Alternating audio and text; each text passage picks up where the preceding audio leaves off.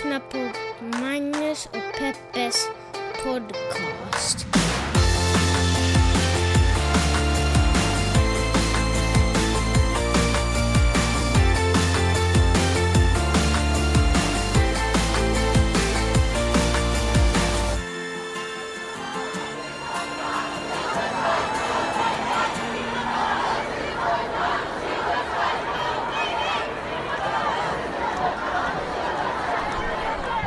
Hallå och hjärtligt välkomna ska ni känna er till Magnus och Peppes podcast denna historiska dag, eh, dagen efter kan man säga. Fast den är historisk. Maj-Lis fyller tre månader idag. Gör hon? Grattis Miley!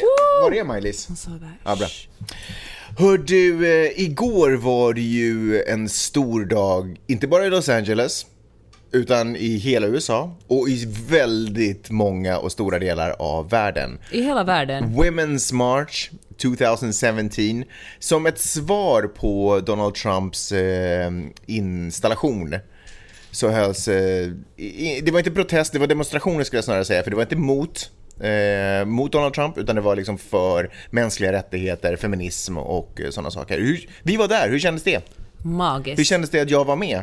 Alltså jag får Hade ju... kan vi flytta över fokus till mig? Förlåt. Tack Magnus för att du var Ungefär med på några miljoner människor har demonstrerat, men vi pratar om hur det kändes för dig att jag var där. Berätta, det var hur var det? En, eh, alltså jag blir fortfarande alldeles äh, pirrig i magen när Mm. jag ser bilder från igår och ser små videoklipp och när jag ser vilka otroligt kreativa skyltar folk hade gjort. Det var ju, det var ju otroligt roligt. Man ska se några av dem på min blogg förresten. Och så gjorde jag ett reportage för Hufvudstadsbladet för att göra lite reklam här också för dem. Och där jag också fotade de roligaste skyltarna. Men den bästa skylten såg jag faktiskt i eller en av de bästa såg jag på, på internet idag. Det var någon som hade sin lilla toddler, två treåring, på axlarna. Som, och den lilla ungen höll uppe ett, ett bit papper där den bara hade, den hade liksom ritat själv där. Gud vad gulligt! Otroligt. Roligt. Ja. Men, eh, men upplevde, kände du det historiska vings, vingslaget när du gick där? Alltså det var ju den största demonstrationen i hela USAs historia. Om man räknar ihop alla, inte bara LA utan man räknar ihop alla Ah. Mm. städer som marscherade. Ja, och jag trots att, att Vidde verkligen inte ville vara med oss där, så är jag så glad över att du övert, övertygar mig om att han ska komma med. Mm. För att han kommer att läsa om det här i historieböckerna, han kommer att kunna säga jag var där, Mm. jag var med och demonstrerade, jag hatade men jag var där. På den platsen som vi befann oss, vilket alltså var downtown Los Angeles, så hade de uppskattat, eh, arrangörerna hade uppskattat att eh, mellan 70 och 80 000 människor skulle komma. Jag tror att på Insta, eller vad säger jag, på deras Facebook-sida så var det väl typ så här, senast jag kollade så var det 50, men jag kan tänka mig att det var säkert uppe i 60 000 som, Jag tror det hade, var 68 dagen före. mm, som hade sagt att de skulle gå. Men eh, överträffade ju det. 750 000 pers i de senaste siffrorna. 750 000, det är ju mer än vad som dök upp på senatstorgen när Lordi hade vunnit Melodifestivalen. Vilket är liksom... Det saker och ting i perspektiv. Vilket är den största händelsen jag har varit med om i mitt tidigare liv. Alltså det var så otroligt fint. Folk var så glada och det bästa tycker jag var det att det var liksom alla, det var kvinnor och män och barn, det var gubbar i Stetsonhattar, det var liksom... Eh, jag menar, till och med de gubbarna, det är liksom min fördom mot gubbar i Stetsonhatt är att de inte vanligtvis jobbar så mycket för feminism. Det var hipsters, det var riktigt gamla människor, riktigt unga människor, människor i rullstol och alla var bara så otroligt vänliga och på, så kärleksfulla. När vi kom, vi tog bilen in, vilket verkligen inte rekommenderades att göra. Men eh, vi tog ändå bilen in ganska tidigt på morgonen, parkerade i ett eh, parkeringsgarage vid Grand Central Market som är Los Angeles svar på gamla saluhallen i Helsingfors. Och gick in där för att skulle träffa våra kompisar. Och eh, allt gick supersmooth, det tog liksom rekordsnabbt att köra in till stan. Men när vi skulle köra ut några timmar senare körde vi ut på gatan och så plötsligt körde vi bara in i en, ett hav av folk. För det var så mycket människor att alla människor inte rymdes på den här... eh, Den här Utstakade vägen. Precis, och det bara svämmade över till alla möjliga andra gator. Och jag kände så där, Maj-Lis började gråta och jag kände att okej, vi kommer att sitta här nu liksom i fyra, fem Alltså timmar. inte av panik utan för att hon var hungrig. Ja. Kanske man bara, för det var inte liksom... Hon bara oh my god, det är så mycket människor här. Det var inte en aggressiv stämning på något sätt liksom. Och eh, så var vi ute på gatan och så började jag långsamt köra framåt. Jag var helt fan, det här, liksom, det här är verkligen ett hav av människor. Kan, man kan liksom inte köra genom ett demonstrationståg. Man kan inte köra genom ett demonstrationståg med en nytvättad BMW. Det kändes på något sätt ett fuck you till, till mänskligheten. Och... Eh, men vad händer då? Jo, det kommer en polis och är sådär oj oj oj, ni ser ut att ha det svårt här. Vänta lite ska jag se om jag kan hjälpa er. Och, eh, Och så hjälper han oss lite framåt och så dyker det upp Likt Moses så delar han eh, havet av Ja. människor så, vi Så- kan åka igenom. och så kör han lite vidare framåt och så kommer några människor i demonstrationståget. De är helt oj, oj, ni ser ut att ha ett problem här. Vänta, ska vi hjälpa er?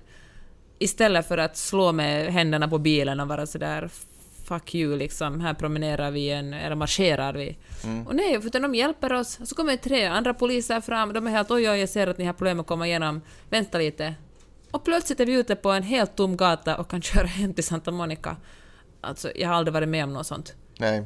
Jag, tror, jag kände när du berättade det där, allt det du sa var sant. Jag kände bara att den där bilden är svår att måla upp. Eh, Och nu talar jag bara om hur glada vi är för att vi klarar privatbilismen, var liksom det viktigaste för mig i gårdagens marsch. Ja, det känns, det känns som ett konstigt fokus. Eh, men det var en stor händelse för det såg ut som att vi skulle vara tvungna att sitta där i timmar. Men alltså min poäng kanske med det här var mindre att heja på privatbilism och mer att säga att, att attityden, det är verkligen så att alla, till och med en BMW, var Mm. välkommen. Alltså alla var så otroligt, alla ville hjälpa varandra, det var så mycket Ja, solidaritet. Jag, förlåt, jag måste avbryta det där, för jag tycker det är superointressant att prata om vår bilfärd när det liksom har varit ett fantastiskt eh, uppvisande av eh, humanism och empati och medmänsklighet och så sitter du och fokuserar på hur vi hade det när vi åkte bil.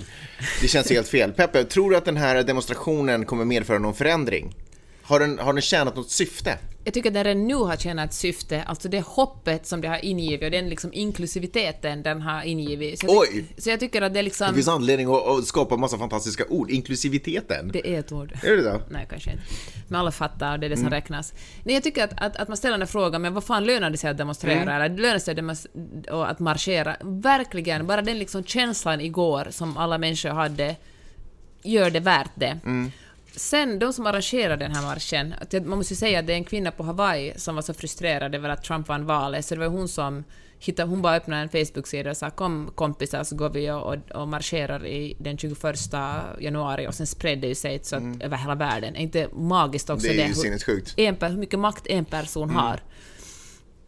Men tänker så mycket makt individen har. Visst är det Är det, otroligt? är det inte sjukt? En kvinna Ja. som var sur Man behöver inte få företag att ändra sig utan det kan börja liksom en gnista hos en individ. Så otroligt fint. Jag får eh, alltså, rysningar av lycka när jag tänker på Du det. märker inte alls att vi har pratat om det här tidigare och att... Jo, men jag vägrar att nappa på det, för det är inte alls samma sak att säga att, att det. Ska vi fan gå in på Nej, nej, nej, konsumentens nej, ansvar mot H&M igen? fort- fortsätt, Herregud, Magnus. fortsätt, det här är viktigare. Nej, det... Ja.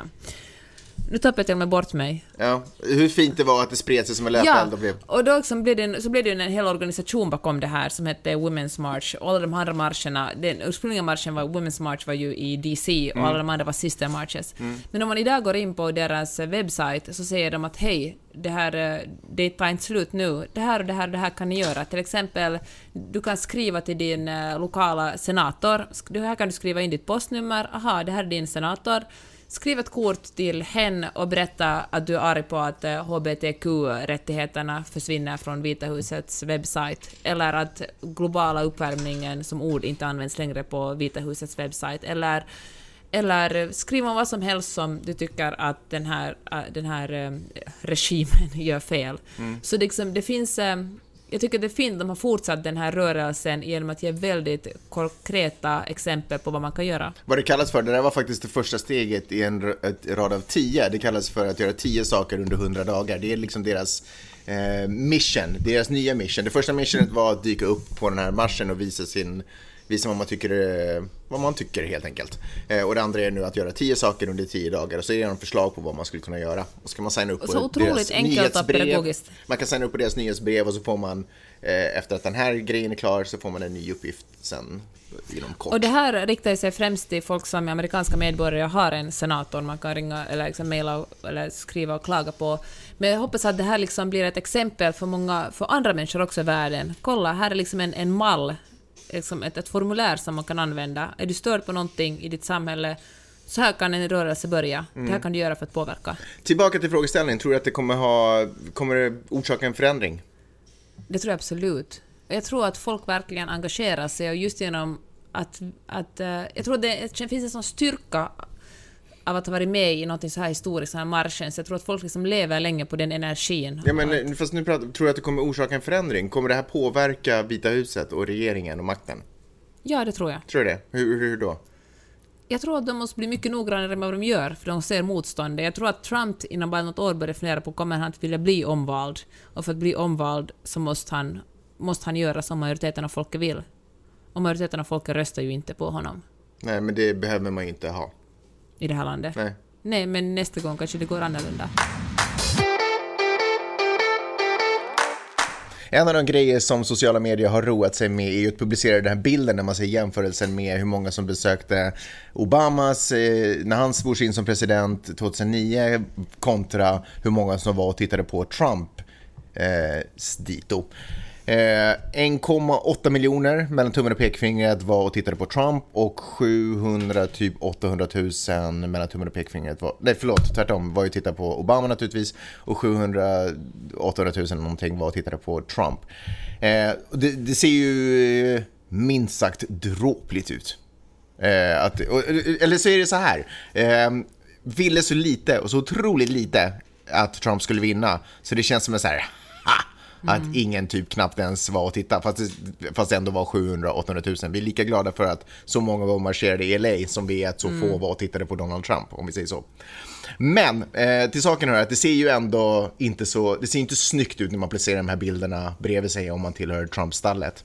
Det första som Vita husets pressekreterare, nu ska jag bara säga så jag får hans namn rätt, Sean Spicer, eh, på sin första dag på jobbet, sitt riktiga jobb så att säga, eh, gjorde var när han kom ut inför den samlade pressen i Vita huset, var att han eh, menade att de här bilderna var förfalskade, eller han menade att det här var eh, medias sätt att få det att se fult ut och det inte alls var så, utan de facto så var det så att aldrig har så många människor varit och tittat på ett installationstal som då när Trump eh, svors in. Vilket om man bara använder ögonen är ju naturligtvis inte sant. Liksom. Eh, det han också gjorde var att han inte sen svarade på några frågor utan han bara boom slår ner den här bomben att det här är bullshit, det här är någonting som pressen har hittat på och, eh, och sen så gick han. Vilket, får jag säga när du Ja. spelar upp här klippet, vilket är otroligt vidrigt med tanke på att eh, han, han bekräftar ju det som Trump har hållit på och sagt under hela sin valkampanj, att media ljuger. Att media, och, och det gör mig så illa till mods, för media är ju, alltså att det finns obunden journalistik är ju en av en demokratis grundpelare. Och att en, liksom en president eller en presidentstab gång på gång säger att media ljuger, du vet det att upprepar man en lögn tillräckligt många gånger blir det en sanning. Det, kommer liksom det här kommer ju att sätta sig i folk, folk kommer att börja tvivla allt mer på media. Och jag menar, det är klart att också journalister ska ifrågasättas, men, men det måste finnas en, och man måste kunna lita på att det finns en obunden journalistik, och därför måste liksom medierna granska varandra, och ifrågasätta varandra, därför måste de som läser ifrågasätta. Men är det någonting som verkligen, som New York Times går ut med och säger att hej, vi har dubbelkollat de här numren.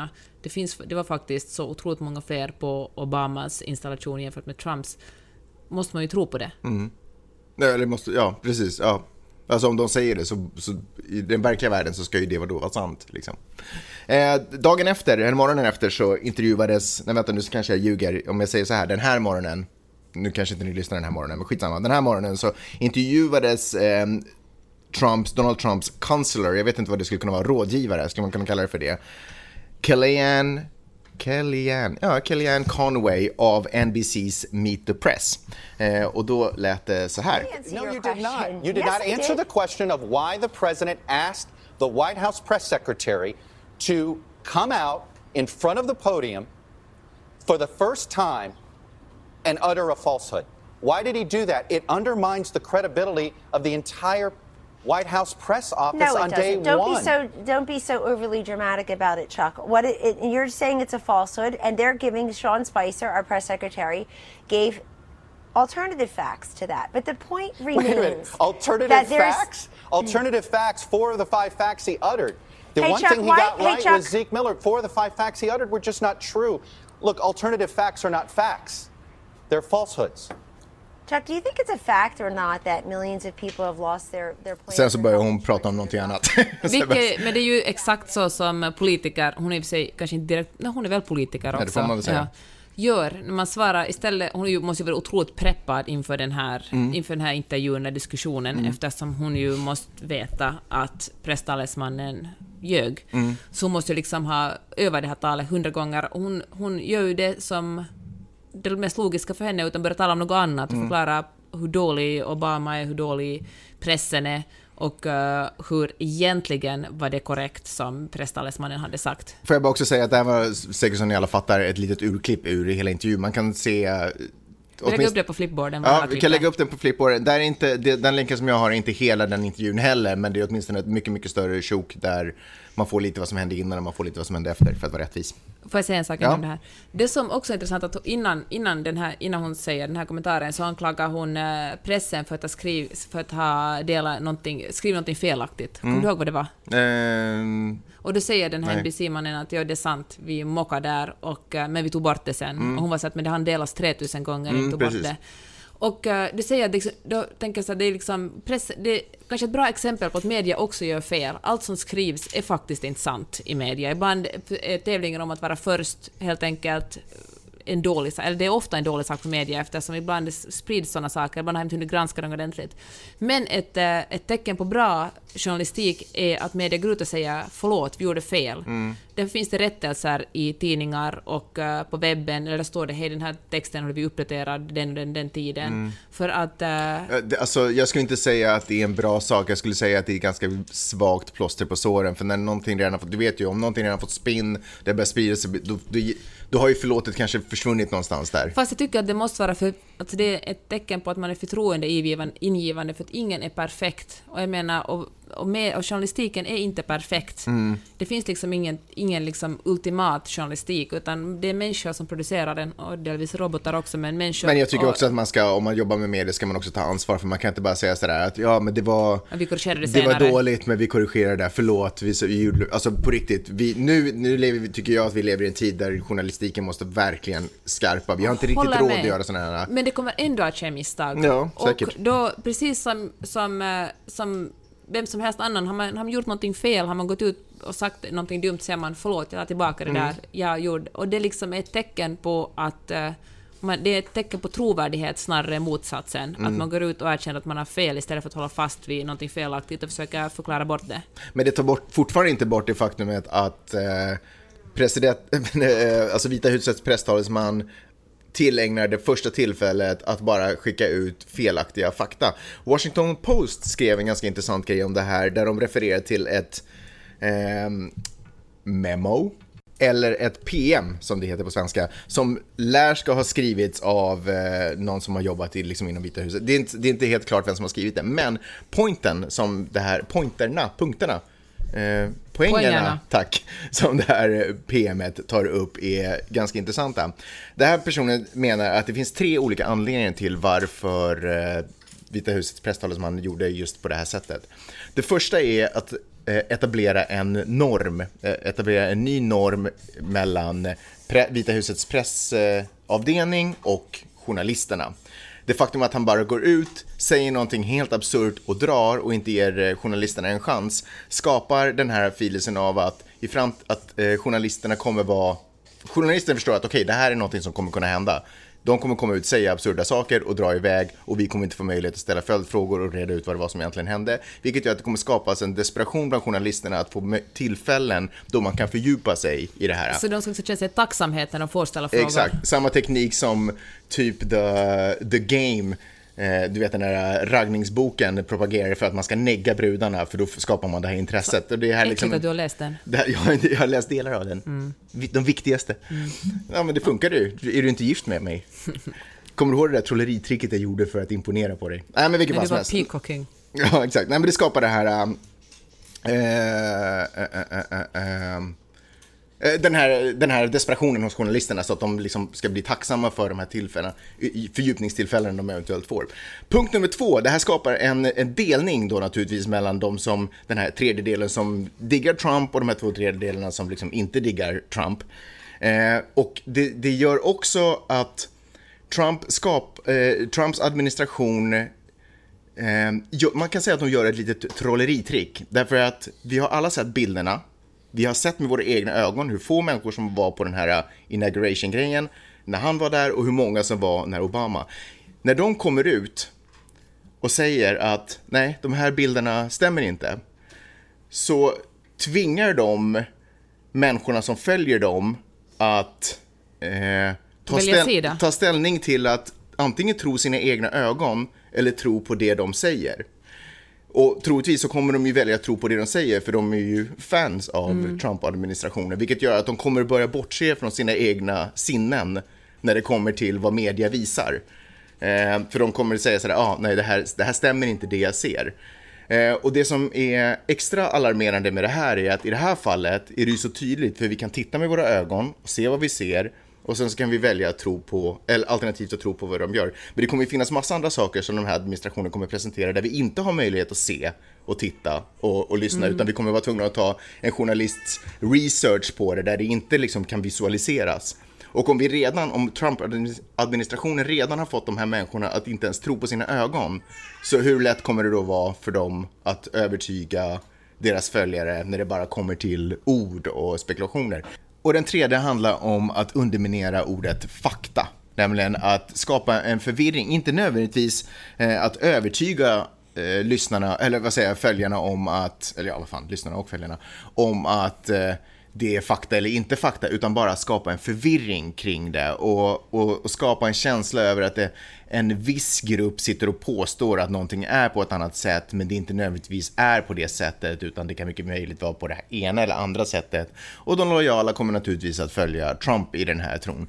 Så att man, liksom, man skapar en förvirring kring det. Så om man får tro de här tre stegen, så oavsett vem som har skrivit det, så är det ju nog helt intressanta och valida poänger.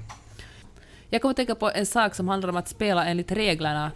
Och det är ju det som Trump inte gör. Han, han har liksom uh, spelat så långt utanför reglerna att det blir det, den nya normen. Och det är bra att man ska tänka utanför boxen, men i en demokrati måste man ju ändå ha vissa spelregler. Och uh, det är kanske är fel att dra en direkt parallell till, till Sipilä som är statsminister i Finland, men jag tänker på folk som har kommenterat efter att Sipilä blev anklagad, kommenterat på Facebook efter att Sipilä blev anklagad för jäv. Och uh, hans, både hans släktingar och barn hade, har liksom ägardelar företag som uh, Sipilä då har gynnat genom sitt jobb som statsminister. Och då skriver de här människan på Facebook, men vad fan, att nu är ni bara småsinta avundsjuka. Huvudsaken är ju att, att, att statsministern får jobbet gjort. Han har gjort en massa bra saker också för vårt land och liksom cut him some slack. Och då tänker jag att oberoende hur bra jobb han än ska ha gjort och, och så måste man ändå spela enligt reglerna. Vi kan inte säga att det här är ett undantag bara för dig. Du får visst liksom ge dina släktingar och, och barn fördelar för att du är en bra typ eller för att du annars gör ett bra jobb. Nej, i en demokrati måste vi, då måste alla, ingen får vara jävig. Vi måste alla anstränga oss att spela enligt rättvisereglerna, enligt demokratireglerna. Mm. Ja, det är faktiskt sant. Jag menar, fri, det är ju det, det, är det som skapar förutsättningarna för frihet. Att vi alla oss håller till spelreglerna för frihet, så att säga. Ja, och jag tänker liksom att det är lätt att, att så, länge, så länge allt går bra, och kanske det är ganska få människor som personligen har påverkats av att Sipilä är jävig, förutom då hans släktingar väldigt positivt. Men, men jag tänker att okej, det är bra den här gången, men varje gång vi tänjer ut reglerna för vad som är okej för ett statsöverhuvud att göra, gör vi oss som demokrati mer sårbara. Jag menar, okej, okay, det är kanske är okej den här gången, men nästa gång är det kanske något helt annat. Och liksom, på samma sätt som jag tycker att Samfinländarna och Sverigedemokraterna har justerat diskussionen om vad som är okej att säga om, om invandrare och rasifierade, och kvinnor för den delen, så genom att, att katt en statsminister eller president som slack för att han annars får så mycket bra gjort, så justerar vi också gränsen på vad vi kan acceptera i en demokrati och gör den mindre demokratisk. Mm. Hej! Har du frågor och kommentarer så kan du mejla min mamma och pappa på magnusochpeppa snabel-a gmail.com. Gör det!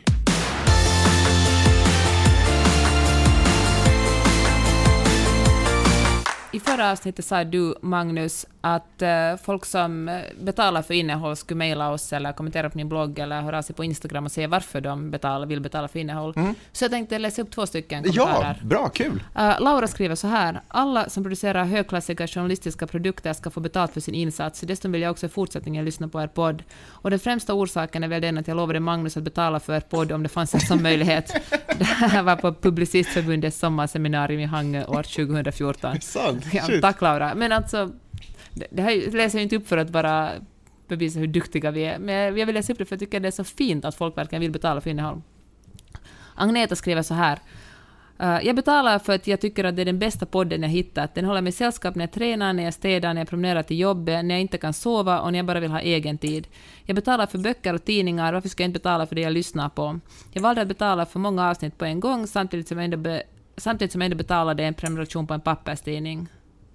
Så otroligt tacksam för att eh, ni betalar. Det, det, det, betyder så otroligt mycket. Och fortsätt gärna göra det. Är det så att ni lite undrar hur man gör för att betala för den här podden så kan man gå in på janetteohman.com och där finns det en Paypal-symbol eh, som man klickar på och då kan man betala. Eller så går man in på vår Facebook-sida, alltså Magnus och Peppes podcast på Facebook och så kan man ganska lätt finna sig fram där till att betala 86 cent per avsnitt och är det så, vi brukar säga det, är det så att ni inte har råd eller tycker att av någon religiös anledning inte kan använda er av Paypal, betala genom att ge en recension på iTunes i så fall. Eller betala genom, nej inte eller, och betala genom att eh, sprida ordet om podden till folk. På era, genom era bloggar eller vad ni nu har för sociala medier eller du vet, någonting sånt. Det betyder otroligt mycket.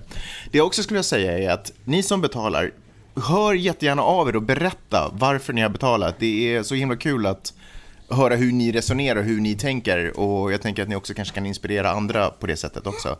Eh, extra kul är det om ni skulle vilja med era telefoner bara spela in ett ljudklipp och så kan ni mejla det till magnusochpeppe.gmail.com och så kan vi spela upp det ljudklippet. Det, är ju, det skulle vara superkul. Men eh, från, verkligen från djupet av våra hjärtan, tack så hemskt mycket.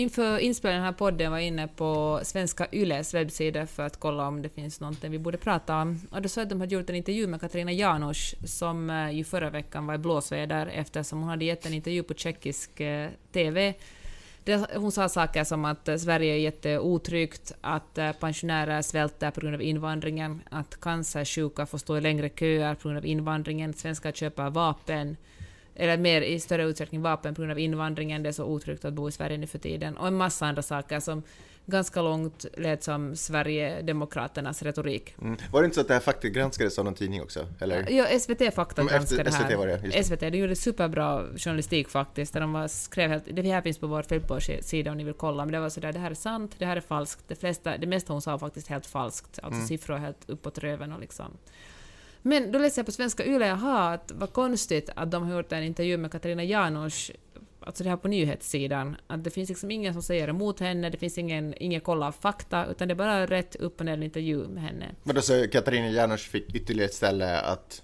Exakt. säga vad hon tyckte. Och, ja. och också så lite säga att det är lite synd om henne eftersom hon ah, fått okay. så massiv kritik och mm. insinuera att yttrandefriheten är inskränkt eftersom hon får kritik. Det är ju ett vanligt argument när man blir emotsagd, mm. att man är sådär att oh, jag använder bara min yttrandefrihet, men mm. folk fattar ju inte att yttrandefrihet också innebär att man blir emotsagd. Mm.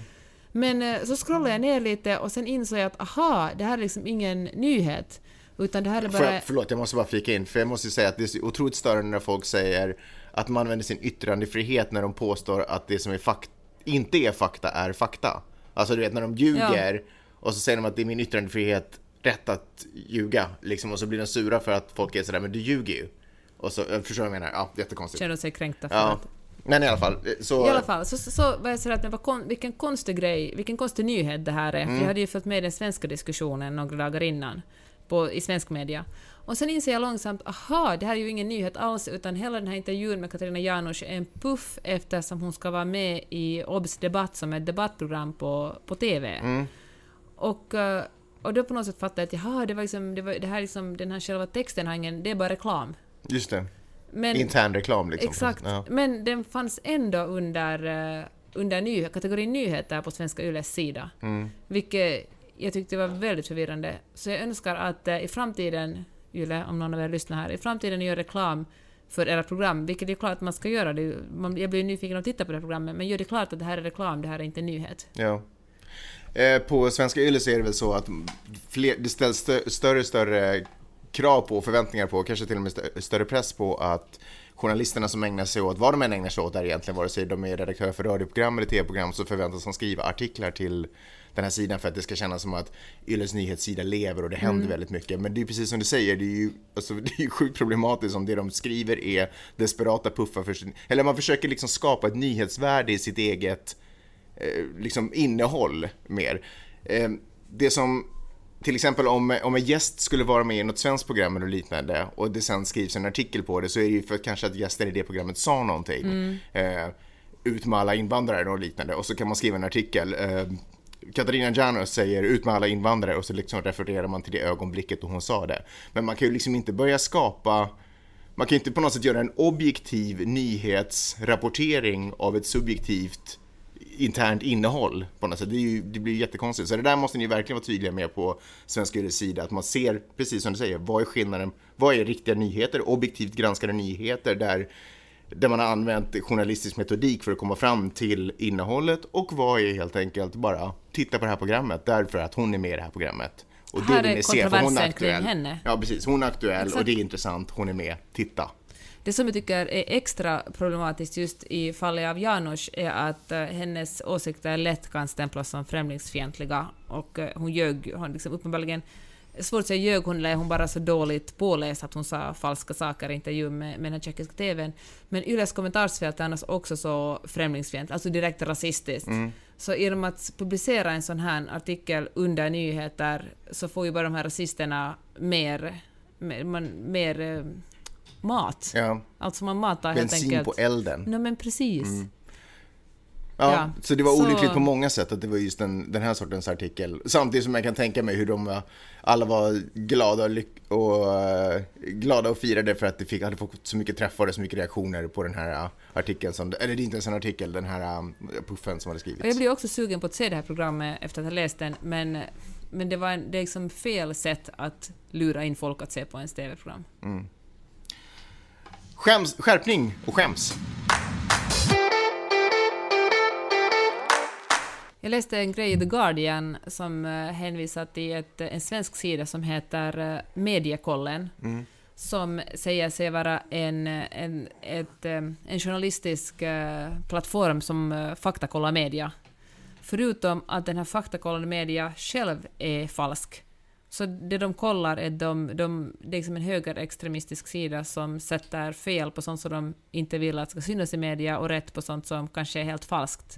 Det är alltså, vi verkligen sådär... De, Så de den här går- trenden att, liksom, att seriös media faktakollar saker och ting, institutioner faktagranskar och, och rapporterar Precis. det har nu spridit sig också till det har tagit ett steg längre, så nu måste vi få ännu en, en källa som faktakollar Ja, fast- de falska faktakollande. Fast det här är ju en, eh, det här är ju en, eh, vad heter det?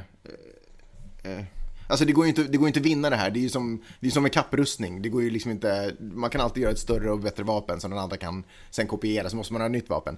Så det, som, det man kan göra är då till exempel det som vi pratade om tidigare, det svenska Yle då till exempel har misslyckats ganska gravt med, är ju att bli tydlig med hur man har kommit fram till det här resultatet. För då behöver inte faktagranskas eller, eller någonting annat, speciellt om man skriver artiklar. Eh, så om man bara liksom är tydlig, så här har vi kommit fram till, och det kan man göra också om man till exempel är politiker, att eh, man håller ett tal, att jag säger det här därför att det här har jag fått reda på det här sättet och det här är Precis. den bakgrunden som har gjorts i det här arbetet som, vi har som har då lett fram till Och precis, och media så här, det här är en opinionstext, det här är någon Ja. som tycker någonting, det här är inte någonting som vi har kommit fram till i redaktionen Ja. genom eh, journalistisk metodik. För vem som helst kan slänga sig ut och säga det där är fel och det där är rätt och det där är fel och det där är rätt. Men det är hemskt få som sen kan tala om för dem hur de har kommit fram till resultatet och, vi, och visa hur det arbetet har gått till. The Guardian kallar vår, den tiden vi lever i nu en post-truth era, vilket Ja. jag tycker är ganska, ganska lämpligt också med tanke på det som Vita huset sysslar med. Ja. Alltså jag tycker det är så jäkligt sjukt. Fast någonstans så känner jag också att det är ju liksom Folk måste börja ta ansvar för nu mer än någonsin. Man kan liksom inte sitta, alltså folk måste ta ansvar för sin egen utbildning. Man måste lära sig saker nu. Det är liksom, det finns inte, det, det, det finns ingen möjlighet att sitta hemma och känna att ja, med mitt sunda förnuft eller min magkänsla, det kommer guida mig rätt genom de här besluten. Det går inte. Men det är att- så mänskligt, jag förstår det också. Man vill det ju också. att det som man vill ska vara korrekt. Men man måste också förstå de här marknadskrafterna som är i rörelse, hur otroligt bra koll eh, folk som ägnar sig, ägnar sig åt marknadsföring har på vad du tycker. Jag menar, titta bara hur butiker är uppbyggda. De är uppbyggda med eh, enormt sofistikerade algoritmer för var du ska hitta den varan och den varan för att locka köpa de andra Eller sakerna. IKEA. Eller- Jag läste en bok om IKEA, hur Ja. varje fåtölj är vinklad på ett visst sätt. Ja. För att ens öga ska falla på det på rätt sätt. så att man Eller större chans att köpa det. eller det du utsätts för på sociala medier, det är de algoritmer som spelar roll där när du, när du exponeras för annonser och Så alltihopa. det dummaste man egentligen kan göra är att tro att man är opåv, att man är liksom oberoende, att ingenting påverkar en. Verkligen, Att, att man ser verkligen. igenom systemet. Verkligen, för då har man ju på något sätt gått om, då har, man ju, då har ju de vunnit, då har de ju halva inne på dig rättare sagt om du tror Jag bestämmer själv. Ja, att man bestämmer själv. Så det här med, liksom, kan inte underskatta de där, utan det är bara utbilda sig, fokusera och hålla tungan rätt Men i mun. och ta det lugnt också. att- Inte låta känslorna spela över, för det är känslor som de ofta spelar på som får oss att reagera instinktivt. Stackars pensionärer och cancersjuka. Absolut. Men, eh, för alla känner ju en pensionär och en cancersjuk och då Ja. är det ju lätt att man drar det till personliga... I alla fall. Såklart. Men, eh, men jag tycker också att eh, medierna har ett enormt ansvar, som vi talade om tidigare, att vara så tydliga och för att de ska kunna vara tydliga och för att de ska kunna göra riktigt djupgående reportage och granska det de skriver så krävs det finansiering. Och fan, jag tycker att om vi vill leva i en demokrati, fan prenumerera på en tidning, liksom betala för innehåll. Och nu säger jag inte att ni måste, och ni måste välja mellan att betala för, en, för en tidning av den här podden, fan skippa podden då och betala för en tidning. För att överhuvudtaget liksom betalar man för någonting kan man vara säker på att man är mindre köpt än om man får någonting gratis. Mm, så, är det, så är det absolut. Men samtidigt som jag nog också tycker att det här är ju det här är ju en situation som inte liksom är skapad av politiker utan det här är ju en situation som vi har skapat allihopa någonstans. Dels med lättja och för att vi har haft i så många år upplever att vi har kunnat lita på tidningar och institutioner och alltihopa. Och tidningar har ju också spelat ett fult spel i desperation för att pengar försvinner och, och måste på något sätt jaga klicken och sådär. Jag läste en text om hur, eh, hur hela modellen är fel eftersom eh, den modellen, den liksom, modellen som nu finns är att man ska få så många klick och så många besök som möjligt. Och att för att kunna få det så måste man skriva så saftiga och lockande rubriker som möjligt och så Mm. liksom eh, publik, jag tänker på Seiska Finland eller Hent. Publikfrieri. Publikfrieri, eller så liksom slasktidningar Mm. i, i våra länder. Men i och, med att man, i och med att de seriösa medierna går åt det hållet så underminerar de sin egen trovärdighet. Absolut. Så det blir liksom en, en ond cirkel, så därför måste ju medias betalningsmodell, det, det måste se ut på ett annat sätt. Det Ja. måste liksom funka på ett annat sätt. Och därför tycker jag att det är extra, extra, extra viktigt att eh, public service existerar. Ja. Alltså- Men att också public service tar sitt uppdrag seriöst och, och verkligen håller du riktningen. det är? Ja, verkligen. Och inte hålla på och slarva med eh, puff, eh, eller reklam, som, egen reklam som liksom täckt, eller täckt reklam vad man ska säga. Ja, ni vet vad Och jag menar. hoppas jag att alla ska vara glada för att man betalar för public service. Man betalar för att det finns någonting som inte behöver rea på klick. Ja. Jag är i alla fall glad att jag har betalat dig tillräckligt för att du vill vara med mig, Peppe. Nej, du får nog kanske punga ut med lite mer för att Ja. det ska bli seriöst det här förhållandet. Det var, med de orden så tycker jag att vi rundar av den här podcasten och så säger vi som så att vi är tillbaka nästa vecka. Tusen tack alla ni som har lyssnat och alla ni som vill betala för innehåll. Tack så hemskt mycket för att ni har lyssnat den här veckan och vi hörs nästa vecka! Hej då!